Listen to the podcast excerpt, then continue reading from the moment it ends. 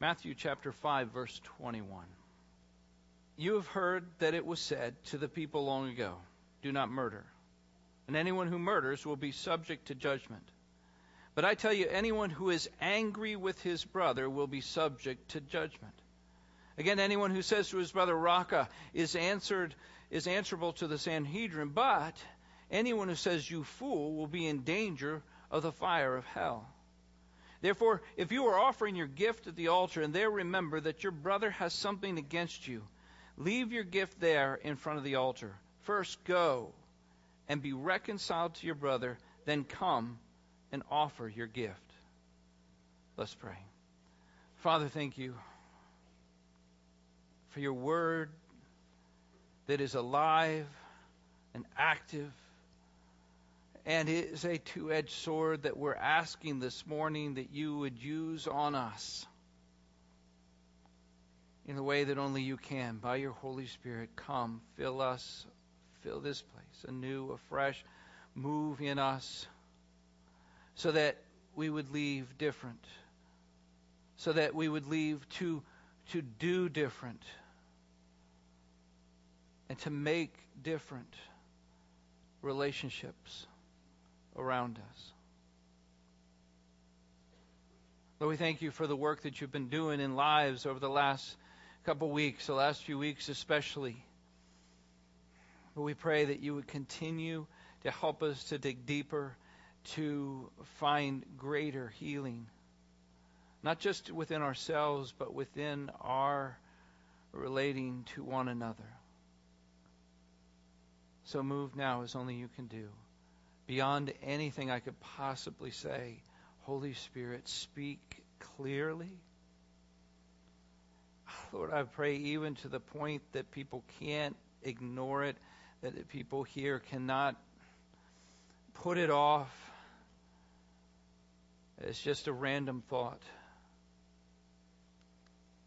Speak clearly of how and who we need to deal with in relationship to this. It's in your name, Jesus, that we pray, believing that you will answer. Amen.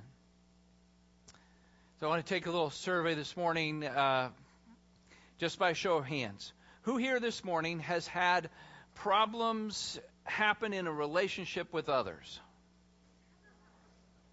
Okay, that's pretty much everybody. All right, let's just go with the next one. Who here has had uh, would say of those problems that were just I just mentioned, it was because someone hurt you and you needed to give them forgiveness.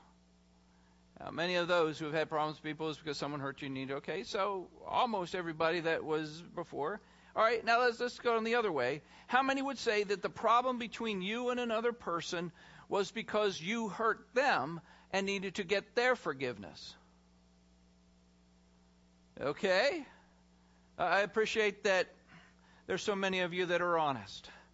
Uh, ironically, what happens oftentimes when we ask those questions is what? The first one, how many of you have been hurt by somebody and been wronged? Oh, everybody puts their hand up. How many of you have ever hurt somebody? Well, not as many. So apparently, there's just a few people in this world that go around hurting everybody. Yeah, you know, is that is that the way? No, it's obviously not true. But if I were to ask the question, how many of us have had people who had problems with us? Wouldn't it be uh, like the first question? You know, we, we're not necessarily admitting anything there, but do you know that there are, somebody has had a problem with you some point in time? None of us are perfect in our dealings with others and the problems that happen between us. So, what do you do? Do you do anything? Uh, God has said something for us to do. Specifically, looking this morning at verses 23 and 24 here in Matthew chapter 5, and let's look at that again. Therefore, if you are offering your gift to the altar, and there remember, that your brother has something against you, leave your gift there in front of the altar. First go and be reconciled to your brother, then come and offer your gift.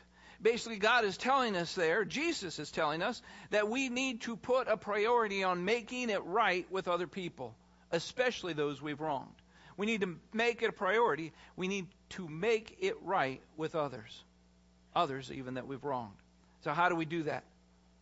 How do we do that? It's not something that we talk a lot about in church. Uh, do we you usually hear about forgiving, that you need to forgive. You need to give forgiveness. We've heard that. We don't do such a great job of it, but we've heard it before, right? But how many times have we really heard how to get forgiveness? How, how do you make it right with other people? We, we don't hear that as much. Uh, in fact, where do we get that? How do we know how to do it if, if it's not heard there? For many of you, uh, it was something, the only time we've really heard anything about making it right with somebody was from our parents growing up.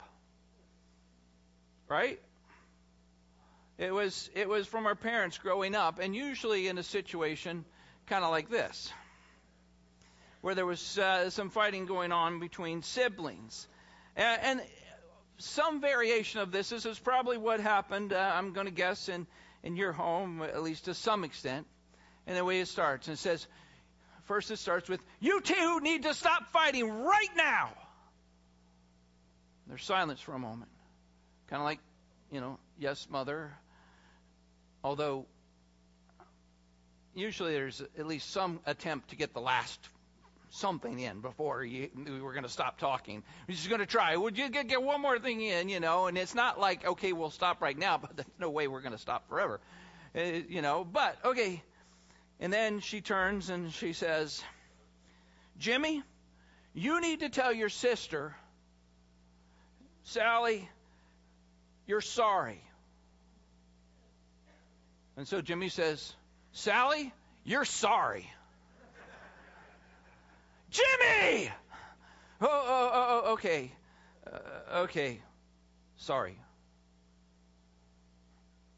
Of course, when he says that, sister's still crying, trying to get the Academy Award. She's not hurt anymore, but still crying. You can tell I had younger sisters. Uh, still crying, and and then and then she turns. Mom turns to Jimmy and says, "That, that did not sound very sincere, Jimmy." Say it like you mean it. And so now it's Jimmy's turn for the Academy Award. I'm sorry, Sally. Mom says, okay, now give each other a hug and make it all right. It did not make it better. It only made us better actors, right? Let's, let's be honest. It just made us better actors. It didn't make it right between Jimmy and Sally.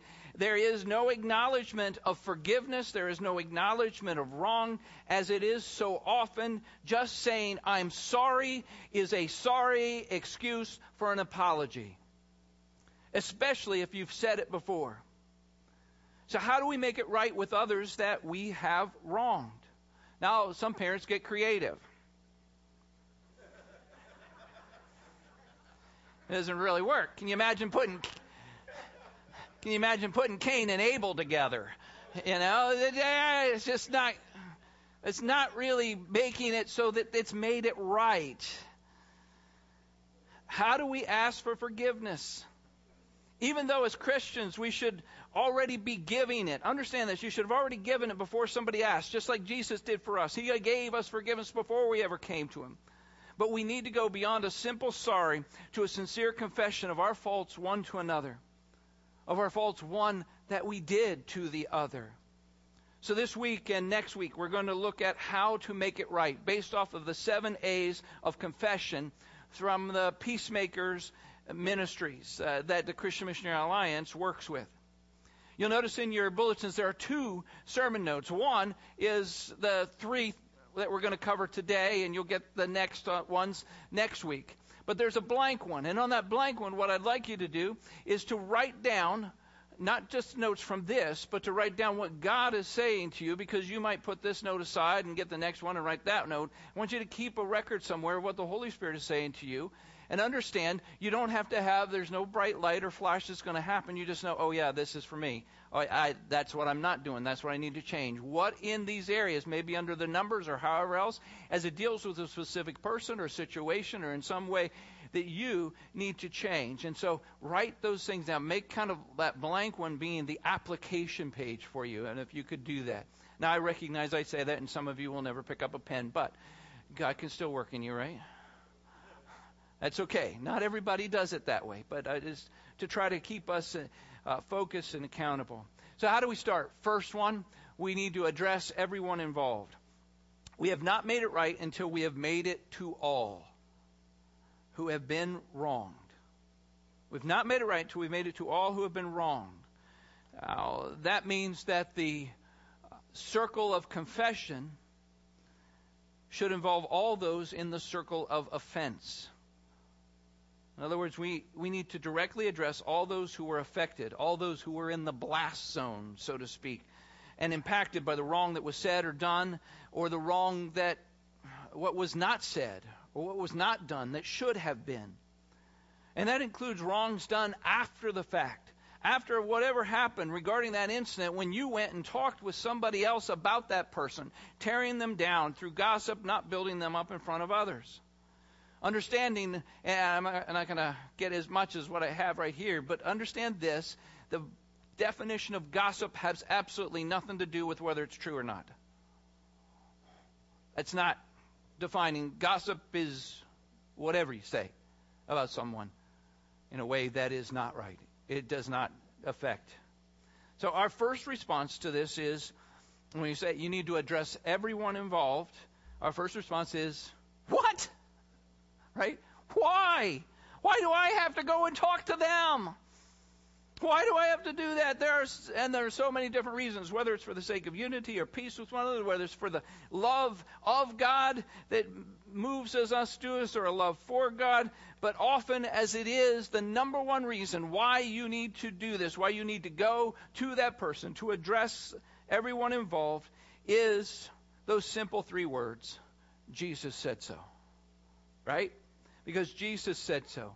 Colossians chapter three, verse twelve. Put on then, as God's chosen ones, holy and beloved, compassionate hearts, kindness, humility, meekness, and patience, bearing with one another, and if one has a complaint against another, forgiving each other.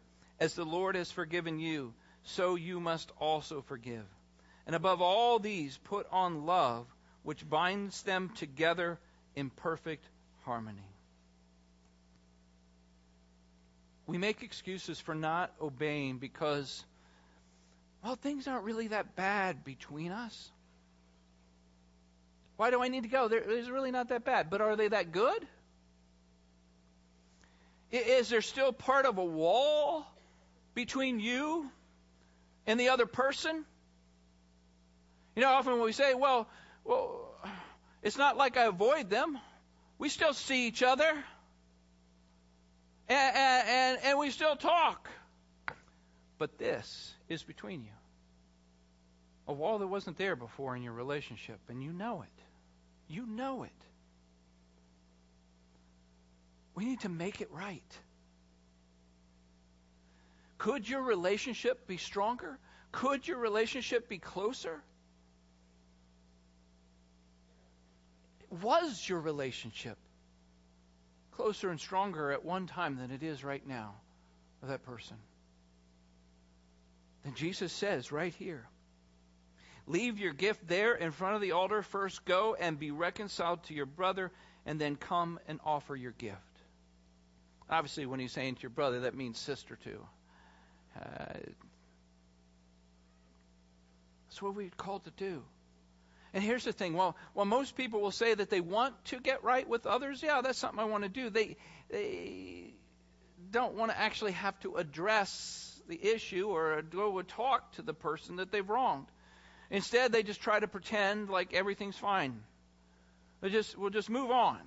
Everything's fine now. Really, it's not that we'll just move on, and and that's peace faking, not peacemaking. And instead, we say, kind of in a spiritual kind of looking way, we're kneeling at the altar before God. And as we kneel before the altar with God, nothing actually really changes between us and the other person. But we just keep up that look, that good Christian act that we have. And, and we are holy and we are, we're really getting into God and we're really close to God. And, and, and really, there's a point where we say, you know, I really don't need to go and make things right with that person because, hey, me and God are good. I mean, that's what's important, right? Just my relationship with God. Me and God are good. I don't need to do anything with that. I'm not sure today, as Christians that we grasp how important it is to make it right with others. It makes our list, our to do list, maybe even our should do list, but it's something we put off uh, for other things that are more important. There's other things we've got to take care of first. For example, is there anything more important, what we're just talking about here, is anything more important than our relationship with God? Than spending time? Spending time with God and showing Him our love through worship. For Christians who are pressing in closer and closer to Jesus that we've talked about, yes, that is number one importance. That's the number one command. And yet Jesus says here, if you are offering your gift at the altar, if you're ha- if you're there worshiping, and, and not you know whatever that gift may be, you're there coming before Him to show God your love. You're there spending time with God. Leave it, leave it there in front of the altar. Stop. And first, first, first, first, go and be reconciled to your brother, and then come back we have forgotten what our priorities really should be. And we like to make it about God because that's so much easier to say, hey, God and I are good. At least for most people. Versus me and somebody else is good. It's so easy to make our personal relationship with God so important that nothing else matters. As long as we're right with God, we're good. We're right. Everything is okay. But he's saying here, listen, your vertical relationship with me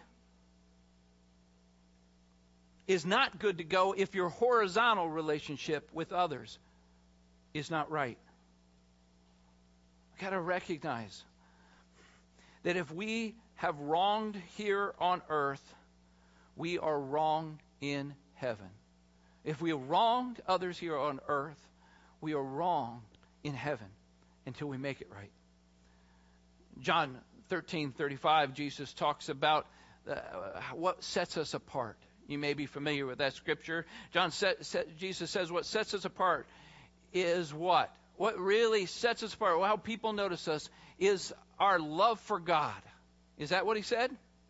Is that what sets us apart? Is our love for God? Now, should we love God? Is that number one? I mean, love the Lord your God with all your heart, all that? Yes. But that's not what Jesus said sets us apart. What Jesus said is it's a love that's evident, especially between Christians as a significant sign that we are his disciples. Some don't think that Matthew 5 applies to their situation. Many have the attitude, you know what? If someone has a problem with me, they should just come to me. I'm not going to them.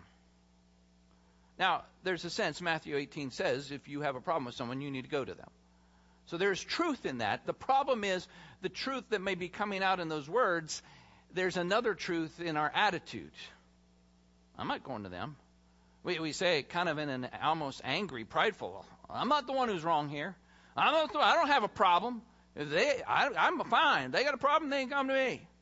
I shall not be moved. Right? That's just the way it is. Yeah, in Matthew chapter 5, he says, Yes, you shall be moved. Go and be reconciled to your brother. Then come and offer your gift. Go address them. But but but but I don't need to because it's not my fault. They're the ones who messed up. In fact, they're messed up in the head. They wrong me. I'm the victim here. That kind of mentality never leads to making it right with others. Even if the wrong was done to you, how many times can we really say before God, I did not do anything wrong. Now, there are rare occasions where that may come into play, where we're totally innocent. But 1 John chapter 1 verse 8 says if we claim to be without sin we deceive ourselves and the truth is not in us. Matthew 5 here verse 23 and 24 nonetheless of all that stuff we're talking about who did wrong and all that it doesn't even come up. Nowhere does it say if you wrong or if they did wrong or anything about wrong. All it says is about making it right. There is no out in this passage to just sit around and wait until they come to you. You know, it, it's that uh, picture of, of two people that just, their arms crossed. They're just, they're just going to wait for the other person to make the first move. They're just going to wait for somebody, for them to say, they, they, they should be the one to, they, that's not what Jesus says. If you're offering your gift the altar and there remember, or you, uh, it comes to your mind, you think that your brother, that someone else has something against you, leave your gift there. Go and be reconciled. You go. You be the one to make the first move. Don't wait for them to come. In fact, let's be clear that Matthew 5 in no way says that you should wait for someone to come to you and ask forgiveness before you give it. That's never a biblical thing because it didn't happen with Jesus. He died on the cross before anybody was asking for forgiveness. Often the reason we put making it right with others farther down our list is not because we have more important things to do, but rather because we don't want to do it. Not necessarily because we don't care, but we don't want to do it maybe because of fear. We're afraid to admit that we're wrong. We're afraid of, being embarrassed. We're afraid of, of what they might say. We're afraid of getting hurt or rejected. And unfortunately, fear wins out all too often in our relationship with others. When, as believers in Christ, we should be walking by faith and not by fear in our life. And let's just get a little more honest here. Sometimes it's not really about fear. It's not something, I mean, you can kind of say, well, I'm just afraid to go to him. The reality is, it's about actually humbling myself before another person. It comes down to the root of pride, is why I do not want to move out of my seat and go over to that person, why I do not want to turn around and talk to them. At the root is pride that is concerned about me or what was right and what was wrong and what is, uh, it's all a focus on me and not on what God is trying to tell us. Listen, go and be reconciled. Go to your brother. Be more concerned about that relationship than you are about yourself. It's important that we see this is a first step in addressing those who have been wrong. It deals with addressing all those who have been affected by the wrongs.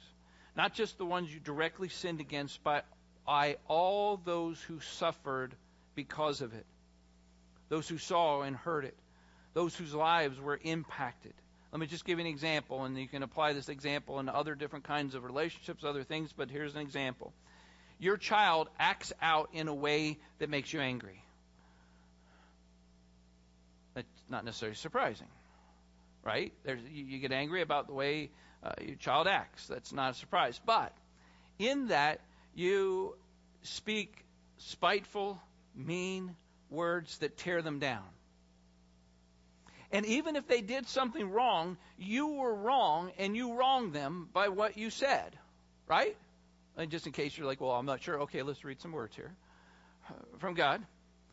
Do not let any unwholesome talk come out of your mouths, but only what is helpful for building others up according to their needs, that it may benefit those who listen. And do not grieve the Holy Spirit of God with whom you were sealed for the day of redemption. You know, we talk about grieving the Spirit, but we don't keep it in context here so often. The context of grieving the Spirit has to do with how we talk to one another. Do you ever think of it that way? Because that's the context. It says, Get rid of all bitterness, rage, anger, brawling, and slander, and along with every form of malice, be kind and compassionate to one another, and forgiving each other, just as in Christ God forgave you what you said and how you said it to that child were not words of discipline that were meant to disciple or help them to learn.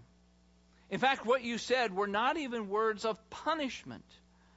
They were just plain hurtful words that came from our flesh, and the only thing they learned was to stay clear of you. However, as we think through this, depending on how public that incident was, you may have to not only go and address that with them, with that child, but you may have to go to the siblings who were there in the room when that took place. The, the ones who were in the blast zone. As you exploded all over that child and tore that brother or sister down, you need to go to the other ones who were right there because they were impacted. They had some shrapnel hit them from the explosion that just took place. Now, that doesn't mean this is sin. You go and tell it to the whole church. Unless, of course, before church service begins or after, all of a sudden this same incident just happened in front of everybody, and you clearly sinned against your child in the way that you handle that, and everybody knows, then the circle of confession needs to be that circle of offense, which is more public. It's important not to take, it's important to take the first step to try to make it right. So many times the problem people have is not it's, it doesn't seem like it's something big to want to deal with.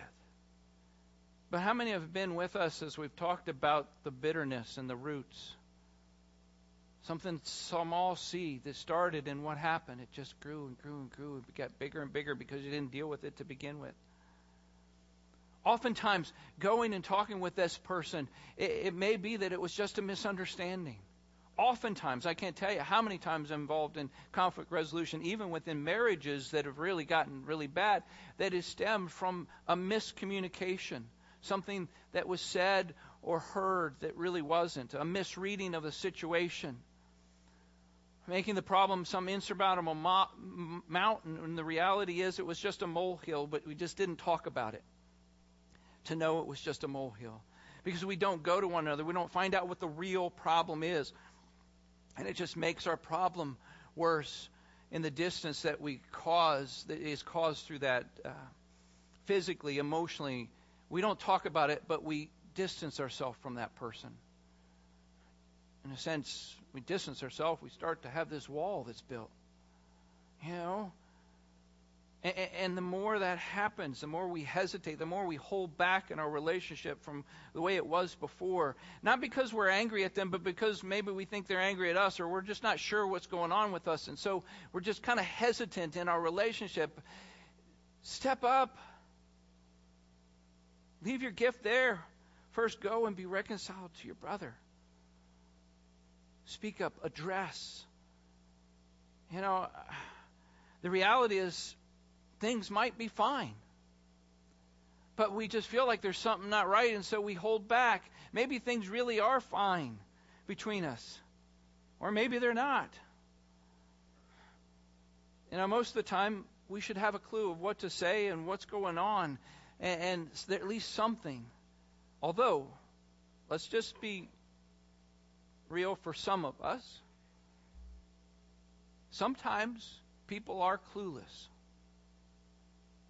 You don't have to raise your hands. Even though the other person is not going to believe you that you're clueless, they, they just don't have it.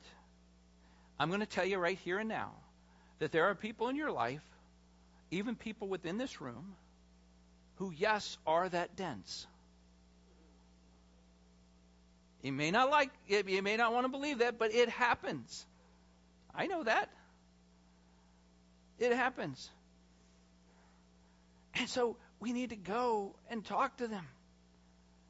And maybe just to, to, to say something sometimes, and maybe you're not even sure, but just to say, you know, hey, I may be misreading this, but I just wanted to check to see if we're good. I, I, I get the feeling that there's something that's not right between us. There's something going on. I, I don't know, and I value our relationship enough to want to just check. So tell me, now, sometimes, a lot of times, it's like, no, it's nothing, or maybe just a little something. But sometimes they may explode. Say, you think something, you know? I mean, they just may go off on you, but that's good because it gives you the opportunity to open it up and to start to talk about it and to try to make it right, which is the point of Matthew 5 here. Our common complaint about going and talking oftentimes is it's about the logistics. Uh, one of the common complaints is uh, the trying to find the time and the place. How am I supposed to get with this person? Uh, it just doesn't seem possible. Obviously, if the person's passed away, then unfortunately that's true. Although there still may be some people in that circle that you could go and you could talk with and you need to talk with about this. But this is the importance of keeping short accounts with people, not allowing things to go on because you don't know how long we're here on this earth. But there are other times where the person is alive, but they live far, far away. Obviously, the first priority is, if all possible, to meet with them face to face. But the principle is that you're trying to address them personally.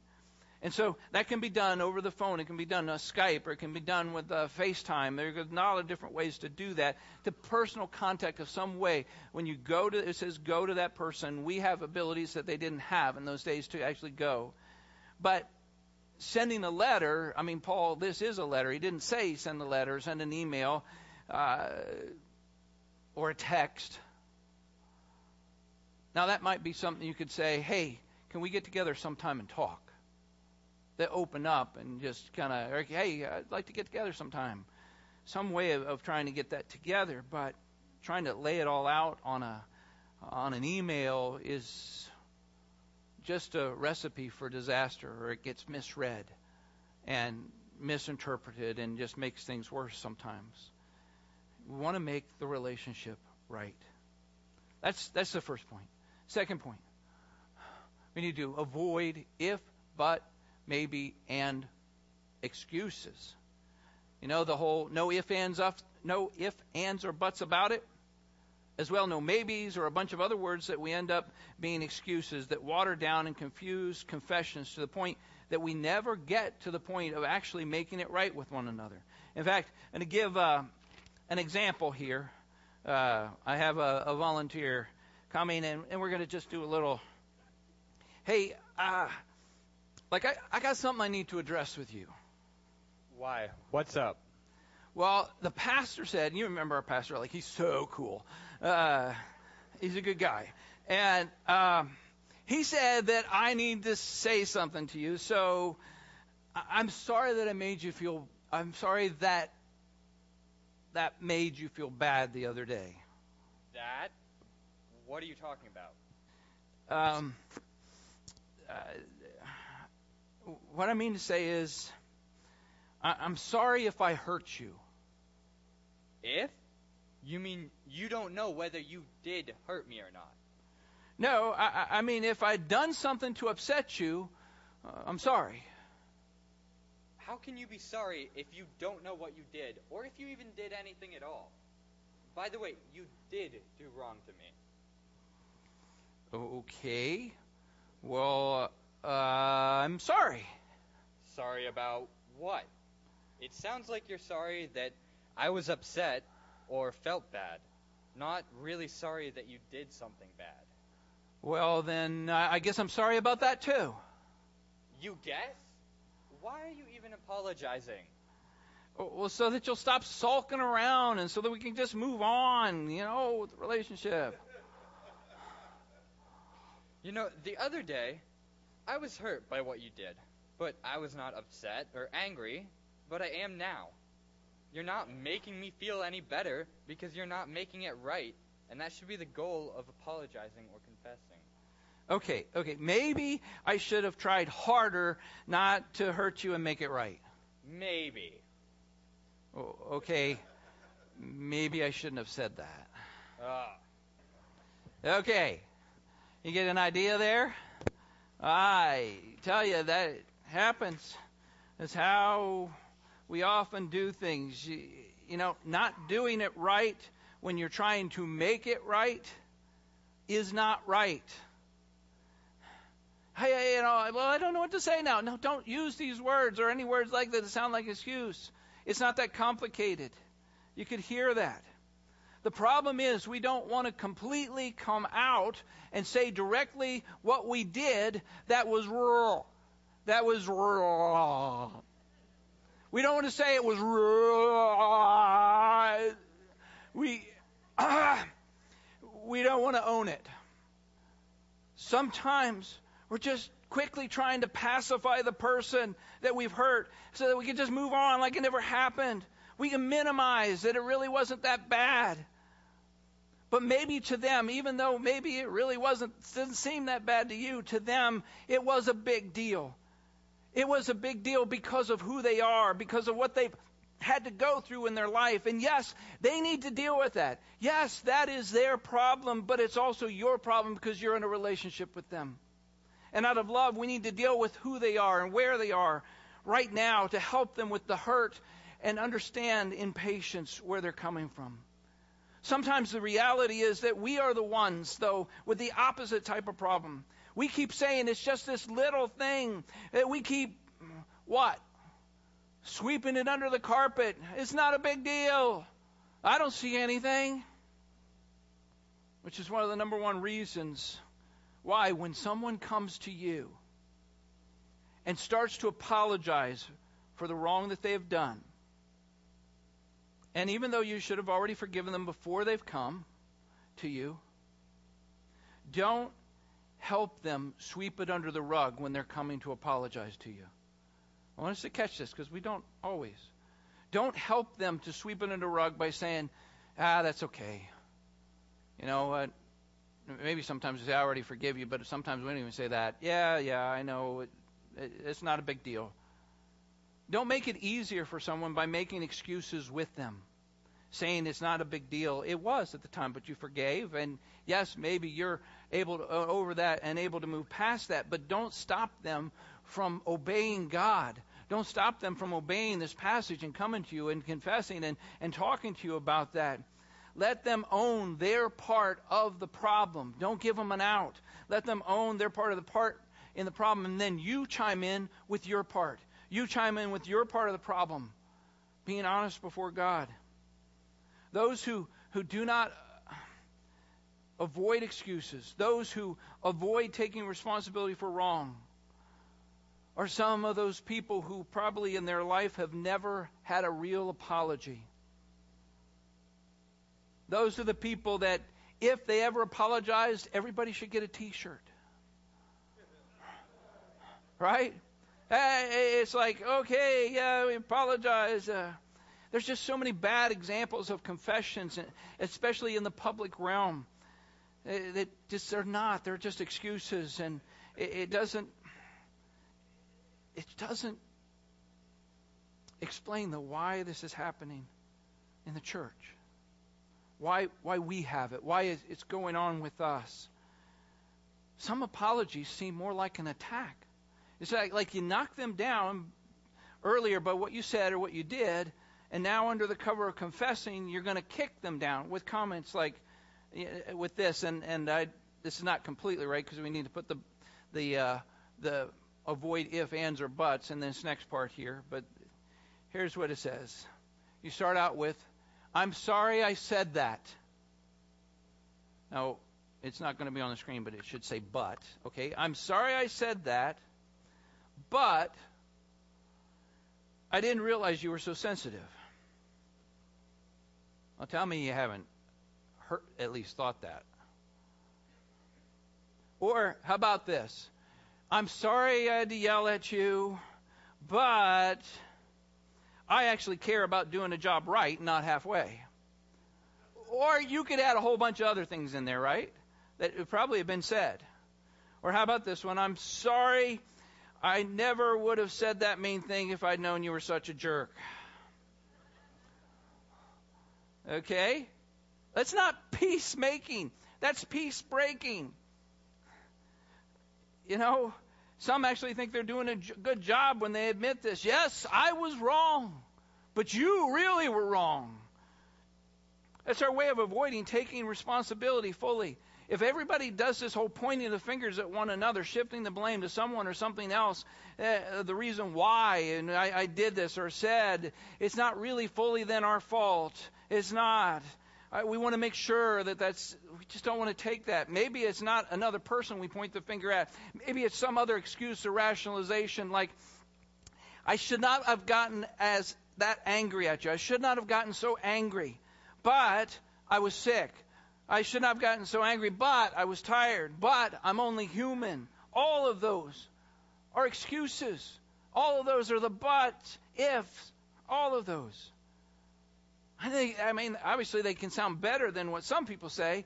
I'm sorry I got so angry, but you asked for it, or I'm sorry I got so so angry, uh, I, I couldn't help it. I mean, they're just the, the classic you made me so angry I couldn't help but say or do that. That is wrong on so many levels. to say someone made you angry, that that excuses or some excuse in some way for what you said or what you did. You got to understand. If you say that, then that means someone can make you so angry that you stop acting like a Christ follower. Really? Someone has made you so angry that you stop acting like a Christian, like a Christ follower. Especially when God tells us to be angry and sin not in Ephesians chapter 4 verse 26. Add to that that what you're saying by saying that is that someone has that much power over you that you're like a puppet. And they make you do wrong versus allowing the Holy Spirit of God to have power over you and fill you. And fill you with love, joy, peace, patience, all those things. It's talked about. Galatians chapter 5 in the next verse talks about those who belong to Christ Jesus have crucified the flesh with its passions and desires. If we live by the Spirit, let's keep in step with the Spirit. Not conceited, not provoking one another or envying one another. This is what happened in the garden when we first started. Genesis 3. I'll probably have some idea. God comes to Adam and Eve. They were hiding. And he says, Have you eaten from the tree I've commanded you not to eat from? Right at the very beginning, what takes place? The man said, The woman you put here with me, she gave me some fruit from the tree and I ate it. It's her fault. She's not any better. Because then the woman says to the Lord, What? What is this that you have done? When he asked her, the woman said, The serpent deceived me and I ate. We've been finger pointing since the beginning. It does not help to make it right by blaming the other person that we're apologizing to. But but but they were a jerk. No, no, no, they're not just a jerk. They were a royal jerk. Not exactly sure what that means, you know, is a crown or I'm not sure, but you know, we have heard that phrase. Yeah, they are a royal jerk. And that may be true. And oftentimes in our problems with people, it's a two-way street. And sometimes it seems like there's four lanes on their side and there's only one lane on ours. And that may be true, but it doesn't matter. None of that matters because God calls us to clean up our side of the street. That's what we have to answer to God for cleaning up our side of the street, to get the log out of our own eye before we point out the speck in another, as Matthew chapter 7 says. It doesn't matter who started it or what they did to you was worse than what you did. None of that matters. You did not respond or relate to them in a Christ like way. Two wrongs do not make a right. Confessing your wrong, though, can go a long ways towards making it right. Let God deal with them for being a jerk if they really were, and not perhaps reacting to you as something you said or did before that, who they would say and point you as a jerk. See, God puts people in our lives. God puts people in our lives to test us by fire. God puts people in our lives, as Proverbs talks about, to be the iron that sharpens us iron. Iron sharpens iron. God does that to help you to be holy in areas where we all have difficulties in. Each of us are different in those certain areas. And God puts people in your lives to help make you holy. And when we shut them out of our life, somebody's just going to come and take that seat because you still need to be made holy there. We need to understand the only place God doesn't have, won't have people in our life is when we are standing before Jesus on Judgment Day alone before Him. Matthew 12, 20, 12 36 says, We will answer for every careless word. As we're standing there alone before Jesus, there will not be one person that we can point our finger to. In the end, there is no excuse for sin that wrongs another person, even if they wronged you. We are responsible for our actions and our reactions before God and before others and we need to avoid excuses. Let's move to the next one. Admit specifically. In general, the more detailed, and to be simple, this the more detailed the confession or admission of wrong is, the more likely it will be received well. you sin specifically, you should confess specifically before God and before others. Proverbs 28, verse 13 says, Whoever conceals their sin does not prosper, but the one who confesses and renounces them finds mercy. It can be a scary thing to face up to what we've done, unsure about how the other person's going to take it, uh, whether the relationship's going to be restored. But 1 John chapter 4 verse 18 says there is no fear in love. Perfect love casts out or drives out fear. Don't let guilt, shame, or fear, all from the devil, feed our tendency to try to hide and cover up our sin and what we've done, to deny it, or, or at least to deny the seriousness of it like calling it, we're not going to call it a sin. It's just, I, I made a mistake. It wasn't a mistake, it was more than a mistake before God. When you go to make it right, make it clear about what we said, what we did that was wrong. Not just some general sorry, which includes generalizing things, you know, even to say, you know what, I'm sorry for being such a lousy friend. That's a little more specific, but what exactly did you do that made you a lousy friend? Be specific. Yes, here are the ways that I was being a lousy friend. What did you do to contribute uh, to where the relationship is? Admit it, take responsibility, take ownership. What you did, what you said, it communicates that you know what was wrong. And we're going to get into some more of that later in, in the next part. But the problem between you and them may be bigger uh, if it's tangled up with roots and things like that, and we have to deal with those kind of things, uh, recognizing that, facing up not only to what you did, but sometimes that means they have to face up to, to their problems, and, and that takes some time. Uh, the principle of going to make it right with that person doesn't have to be about confessing our sin, but this morning that's kind of where we're talking about is that we're trying to get forgiveness how we felt short of what God wanted in our interaction with them. But let's face it, sometimes some people's problems with us doesn't have anything to do with any sin that we did. Sometimes people are hurt by taking something wrong, the wrong way. In fact, assuming that we said or did something. They don't even have to take something wrong. I, I, you didn't do or you didn't say anything. They just uh, assumed that this was about it, and that deals with the miscommunication.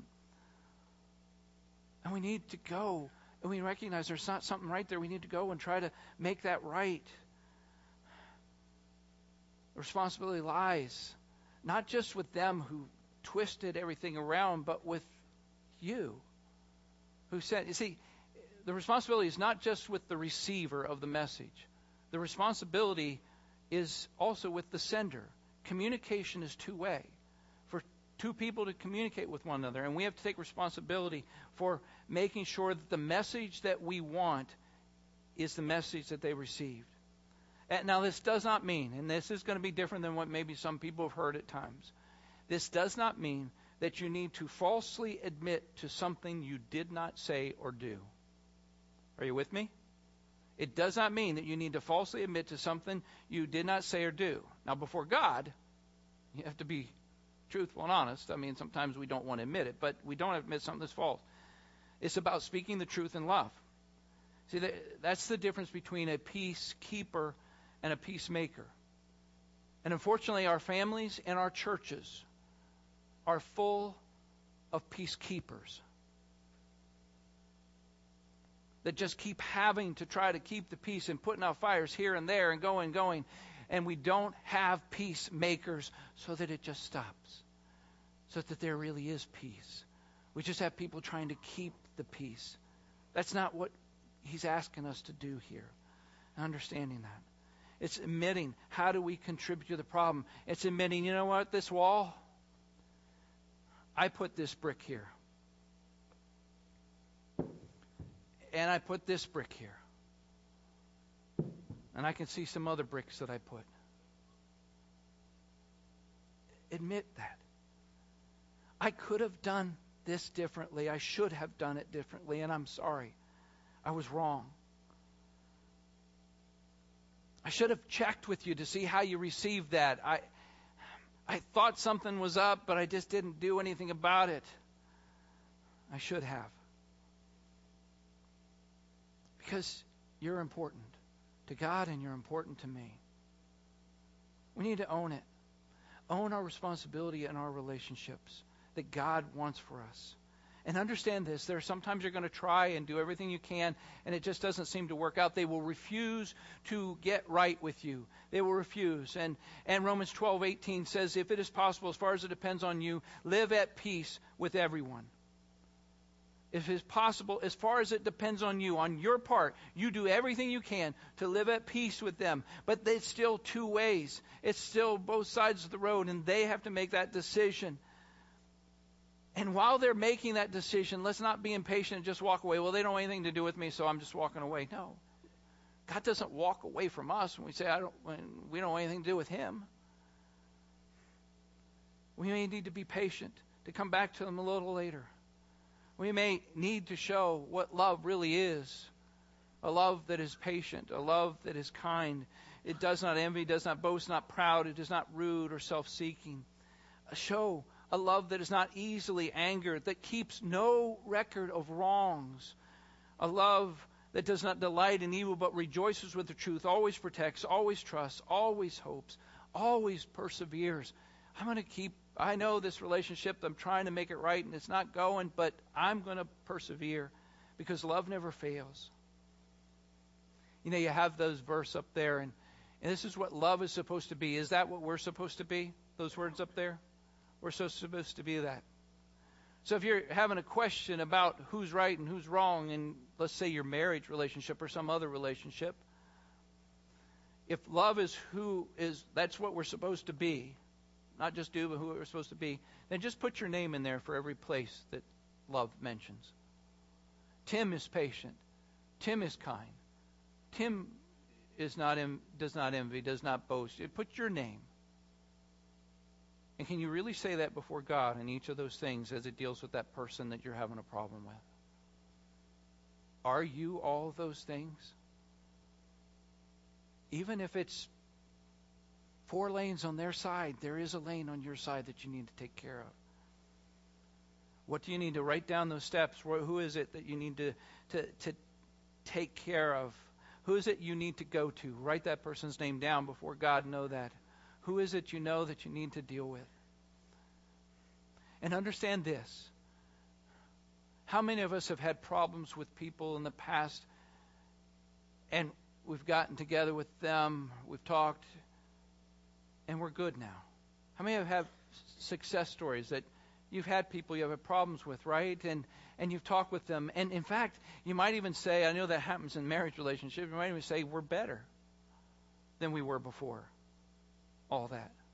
Uh, our, our relationship is stronger. God did it before, He can do it again. And whatever it is that you're facing, and whoever it is that you're thinking of. Don't try to think all throughout all the excuses, all the things of why, why not, all things. God said this. It's clear. Let us just obey and make it right with one another. Ask the worship team to come. Father, thank you for this day and your message here, at least to get us started on how to get forgiveness. It may sound complicated. It's not really complicated. It just sounds a whole lot more involved than saying, I'm sorry. And so often that's not enough. We're not really owning that. Lord, help us to confess one to another. Help us, even if there, there's not anything to confess, help us to recognize that in this verse, as you're saying, if somebody has a problem, we need to go and just find out, to check with them, to make it right. Lord, we need to start taking the walls fully down between us and the other people that have been for too long. Lord, there may be people here this morning uh, within this congregation, within this family of God, that at one time there's somebody here who they were uh, closer to, somebody that they really connected with or related with, and now